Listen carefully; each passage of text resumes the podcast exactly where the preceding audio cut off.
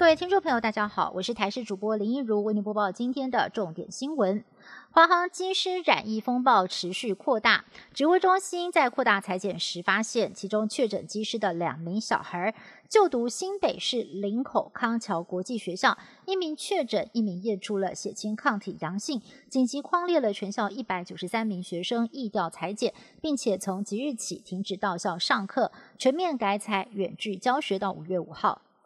本土个案在今天又新增了三例，而其中案一一一二是本国籍七十多岁的男性，哥哥嫂嫂都已经确诊。哥哥从加拿大返台居检期间，他曾经协助送餐，并且在哥哥不小心跌倒的时候进屋搀扶。二十六号裁检确诊，指挥中心也公布了他的活动史。桃园北新活动中心、面馆、舞场以及中埔国小都曾经有他的足迹，提醒有去过以上地点的民众要提高警觉。华航染疫确诊机师曾经在四月十六号前往台北市清真寺参加活动。台北市政府目前掌握一共有九所大专院校一百零八名师生都曾经在当天参加同一场活动。卫生局紧急通知各校对师生进行自主健康管理。但由于这些学校周边有社区跟知名的商圈，外界担心万一有确诊，学生经常活动的区域可能会成为破口。疫情指挥官陈世忠强调，目前虽然没有社区传播经验，但是呢，如果密集发生，将会针对不同大楼跟地区进行封锁。华航机师染疫案持续扩大，除了造成家庭群聚感染，还有三名机师从未确诊却被验出了阳性的抗体，代表曾经染疫却没有被发现。而台大儿童医院院长黄立明就表示，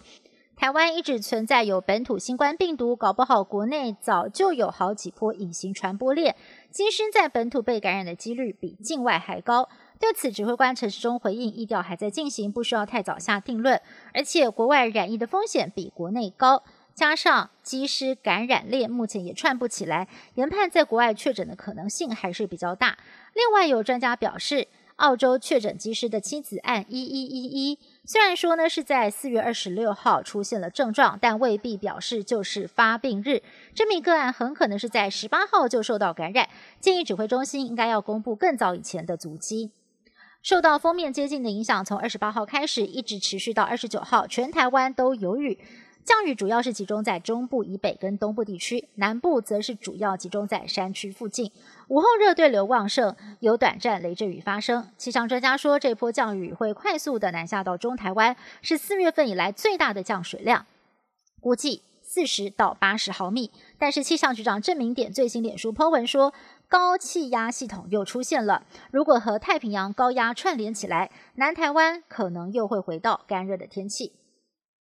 辉瑞药厂不只是新冠疫苗的主力研发商，现在呢也正在研发一种新冠口服药，能够预防病毒进入人体后在鼻内、喉咙跟肺部复制，将用于初期的患者。动物测试没有明显的副作用。第一阶段人体试验已经有美国跟欧洲六十名志愿者参与。如果研发成功，最快在今年就会上市。